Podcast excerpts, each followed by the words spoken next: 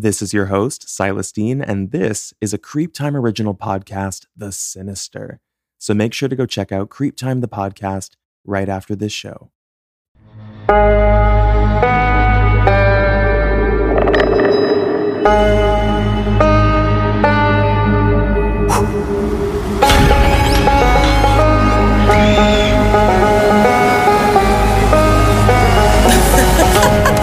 Well, you can't trust County. I gotta be honest, it is so difficult for me to describe what this story kind of does to me and how this makes me feel. It's just, it's very unnerving, and it's probably one of the most gruesome stories I think I've looked at of familial abuse and neglect. But really, what's kind of mind boggling to me about it is that nobody ever checked on this girl. It's difficult to understand, you know, how a family could neglect somebody for so long and put them in this situation, especially when they were physically in need. But again, that goes back to my point. Why did nobody do a wellness check on this girl? I mean, after year one of saying, oh, we haven't seen her, year two, we haven't seen her, five plus years, we have not seen her. Does anybody think to check? So I want to thank everybody who did request the story of Lacey Fletcher because it is like nothing I have ever heard. Welcome back, everybody, to another episode of The Sinister with Silas. I'm your host, Silas Dean, and every week I come right on here. I hang out with you right after an episode of Creep Time, the podcast, and I cover the eeriest stories that I know. So please follow and subscribe to the podcast and turn on the bell notification so that you never have to miss an episode. And I would also appreciate a review and if you could share the podcast to help support the stories of the sinister. Thanks again for stopping by. And with that, let's get into the story. So, I think a good place where we can start is maybe just to go through some of the backstory of Lacey and a little bit about her condition so everybody has full context as to what the setup of this is.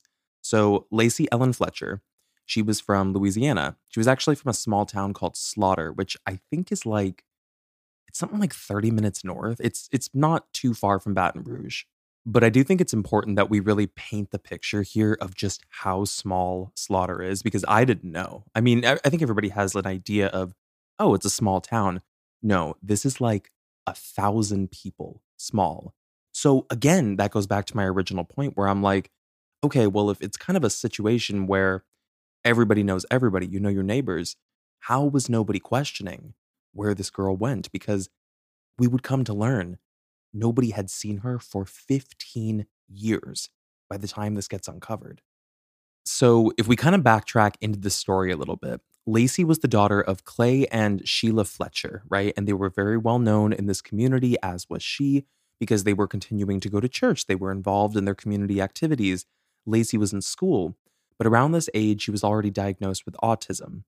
Now, because of this, by the time she was 14, 15, things had sort of shifted where she was becoming a little more socially isolated. Her friends were sort of moving on to teenage interests, and Lacey was sort of stuck in this place where she was still interested in things that maybe a child would be interested in, you know, or a little girl. So, because of that, Lacey was sort of removed from school. She was no longer a part of her social groups. She was removed from the volleyball team. She would still attend church for a little bit, but technically, this is when she's, I think, pulled back from the community. What's going on inside that home? We don't exactly know, but what we do know is that Lacey was last seen when she was 21 years old. And I gotta say, it's devastating to think about this story in hindsight. You know, when I look at it in retrospect, it's sad to think that everybody who kind of knew her, even when she was a little girl, and they would say that she was sweet, you know, she was so smart, she was very, you know, outgoing, but just getting older and that isolation with people maybe in that community in a small town who didn't understand her, they didn't understand her particular type of autism. It really just pushed her out to the fringes and so sadly into the hands of these parents who would not care for her, even further than that, who abused her. And what I found kind of shocking while doing the research on this story is just how little inquiry there was into Lacey. It kind of sounds like almost nobody in this town was really prying into the parents. There were a few neighbors, a few friends, specifically of Clay, that I saw who kind of asked, you know, You know, where's Lacey? We haven't seen Lacey out in a while. Is she still doing okay? They knew that she, they would always refer to her having a condition, of which again is very ambiguous and not really telling a story of anything. I mean, you can't really tell like what somebody's physical or mental capacity is based on a condition, as they said. But according to them, Clay would just kind of change the subject. He never actually said, you know, she's not doing well or she's off over here. He just sort of said, yeah, she's around, and then would switch over. And nobody second guessed it ever. So when this all becomes apparent in 2022, you can imagine the horror of this community. It was on January 3rd, 2022, at around 2 in the morning when Sheila, her mother, had made a call to 911 claiming her daughter was no longer breathing. There is some evidence to suggest that Sheila was pushed into making this call and did not make it very fast. In fact, by the time they get there, they would find that Lacey Fletcher had most likely been dead between 24 to 48 hours. But the things this coroner and these deputies would find inside this home was unimaginable. Upon entering the home, Lacey Fletcher was found on the couch in a cross legged position. She was only wearing a blue checkered top. She had her lip curled up over her teeth, and she had been dead for roughly around two days, they want to say, from the state of decomposition. The state that her body was in was so gruesome, even the coroner, this is a veteran level coroner, could not stomach to look at the corpse. Lacey was covered from head to toe in her own waste on that couch that she was found. She was insect infested, bites all over her body. She had open bed sores, insects all inside of her. It was so gruesome. There was so much bodily fluid that was kind of leaking out of her. She was partially fused to the couch. This is their description. This is real. Her hair had been almost completely matted into like one solid block. And from the initial investigation of just what this this girl looked like, you know, how this body was placed like this and why it was in such a state, she had not moved from that couch in 15 years, they think. 15 years in the same position, just consistently going to the bathroom on herself and her parents knew and bore witness to it the entire time.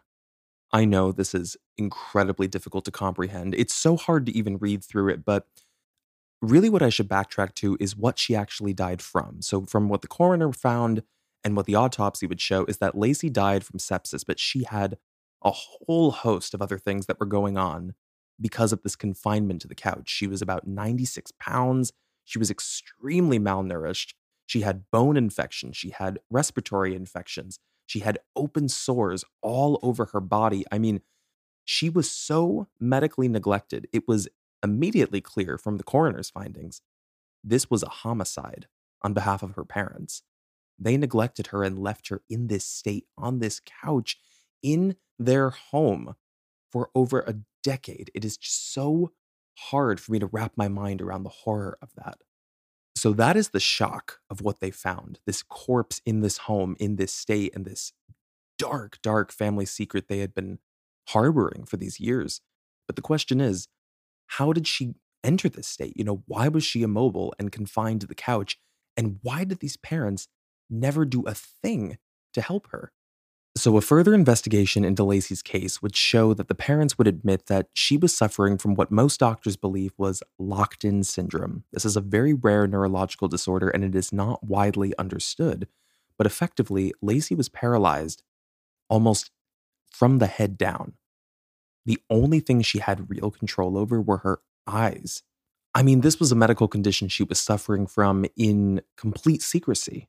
The only people who knew about this were her family, and for whatever reason, they decided to keep it a secret and did not care for her. They left her in this state, but clearly they were feeding her. You know what I mean? Like she would have died so much earlier, like years earlier, if they were starving her, but she was extremely malnourished. It's just the whole thing did not make sense. It's just hard for me to wrap my mind around. So I'm trying to think to myself, I'm like, who are these people? You know, like what kind of parents would allow their daughter to fall into this state? She can't move, she can't speak. She had not seen a doctor in over 20 years, which is insane to me. But clearly in my mind, I was thinking, I'm like, I mean, they must have been monsters. That house must have been hell. When police came to the house, the only thing that was really out of sorts or what seemed odd about the situation was Lacey and this couch that she was fused to. Everything else in the house was very normal, very neat. And I was like, who are the, you know, what are their jobs? Like, what do they do? These parents, I think Sheila, she worked as like a county clerk and the father worked for a nonprofit. Like, I mean, the whole, they're just so kind of oddly normal at the surface. And what was strange was that their colleagues didn't even know that they had a daughter. Again, she was like a dirty secret who was living in this home, just in this state for years. So Lacey is officially dead as a 36 year old woman. The parents had been arrested. They were somehow able to post bond. I think it was something like $300,000 each. But then eventually they are brought in front of a grand jury in which hundreds of crime scene photos are presented. This was completely closed to the press. Nobody has seen this except for the grand jury and those in the investigation. There are a few photos that were released to the tabloids and to the press that showed a shocking display of what the couch looked like, but no one has actually seen the state of her body. To their description and what their initial defense was before they had posted their bonds was that Lacey was of sound mind. That's what's kind of mind boggling about it is that they claim she refused to leave the couch. Once she was in locked in syndrome, she would not leave the couch. She would not allow them to take her to the bath. I just, none of that makes sense to me. It sounds like a complete bull defense because if anybody knows anything about locked in syndrome at the surface level, you cannot speak, you cannot move. In what world is she putting up a fuss if you're trying to take her to the doctor, take her to the bathroom, wash her? She's completely paralyzed. They were just neglecting her. I just, my initial instinct is that they allowed this to get to a point where they were severely neglecting their daughter and the secret had gotten so bad and her wounds had gotten so bad that they were very aware that it was past the point where they could not take this to a doctor or a hospital because they would be charged with neglect because people would have questions why is she covered in filth? Why are her bed sores so bad?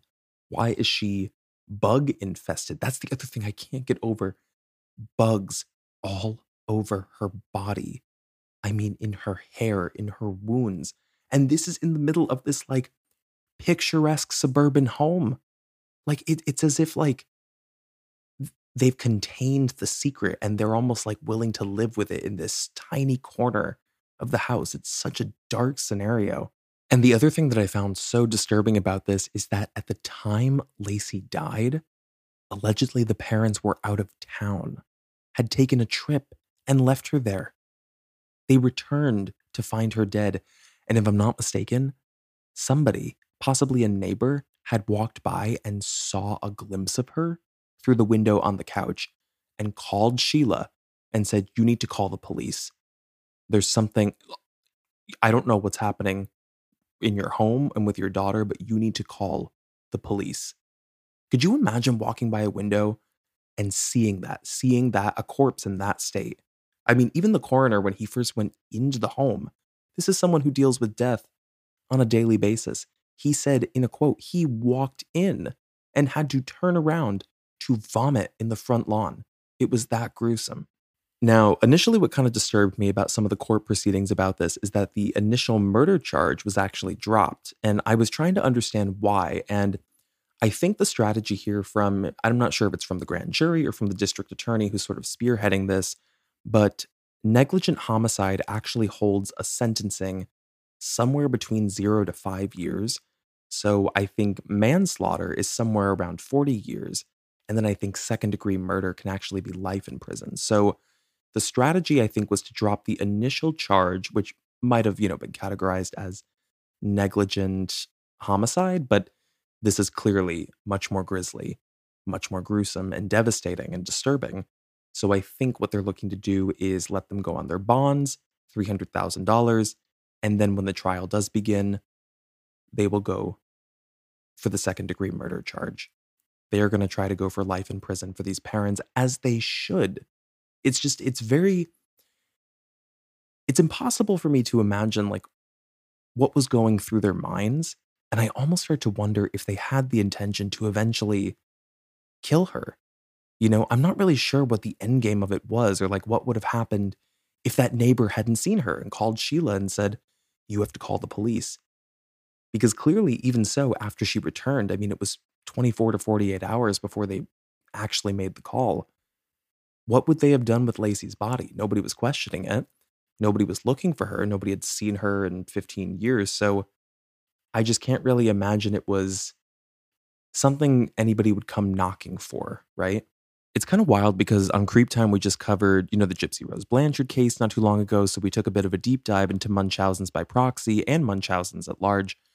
But this almost seemed to me like I almost feel like there's a term for it that's the opposite of Munchausen's by proxy. It's, of course, medical neglect, it's neglect of a child, but it, it seems highly specific. It's almost like deep narcissism or like joint denial or something. They must have been in some form of denial to be living with this sort of their child, like living in this state on their couch. And what's odd about it is they also described that there were, you know, various kind of products that were around her body, right? They had towels, there were wipes, there were like powders, which would suggest they were partially caring for her. I'm, I'm very confused by that. Like, okay, well, they're either letting her sit there in her own waste and she's covered head to toe in insects and they see that, or they're cleaning her, they're wiping her, they're putting powder on her wounds. Like, I just don't know where their line of reality kind of was. Like, what were they thinking through all of it? And the reason I had kind of touched upon, you know, was there this larger plan at play where they were hoping that one day Lacey would just die? You know, she would just naturally die. Clearly, they were severely underfeeding her. They must have known she was on the brink of starvation because she was. It was actually part of what contributed to her overall death. But it also suggested to me from them going out of town that they were still very much living their lives and that whatever Lacey's condition was, whatever state she was living in on that couch, it was not really affecting them whatsoever. I mean, it was beyond neglect. It was out of sight, out of mind for them at times. That's what's disturbing.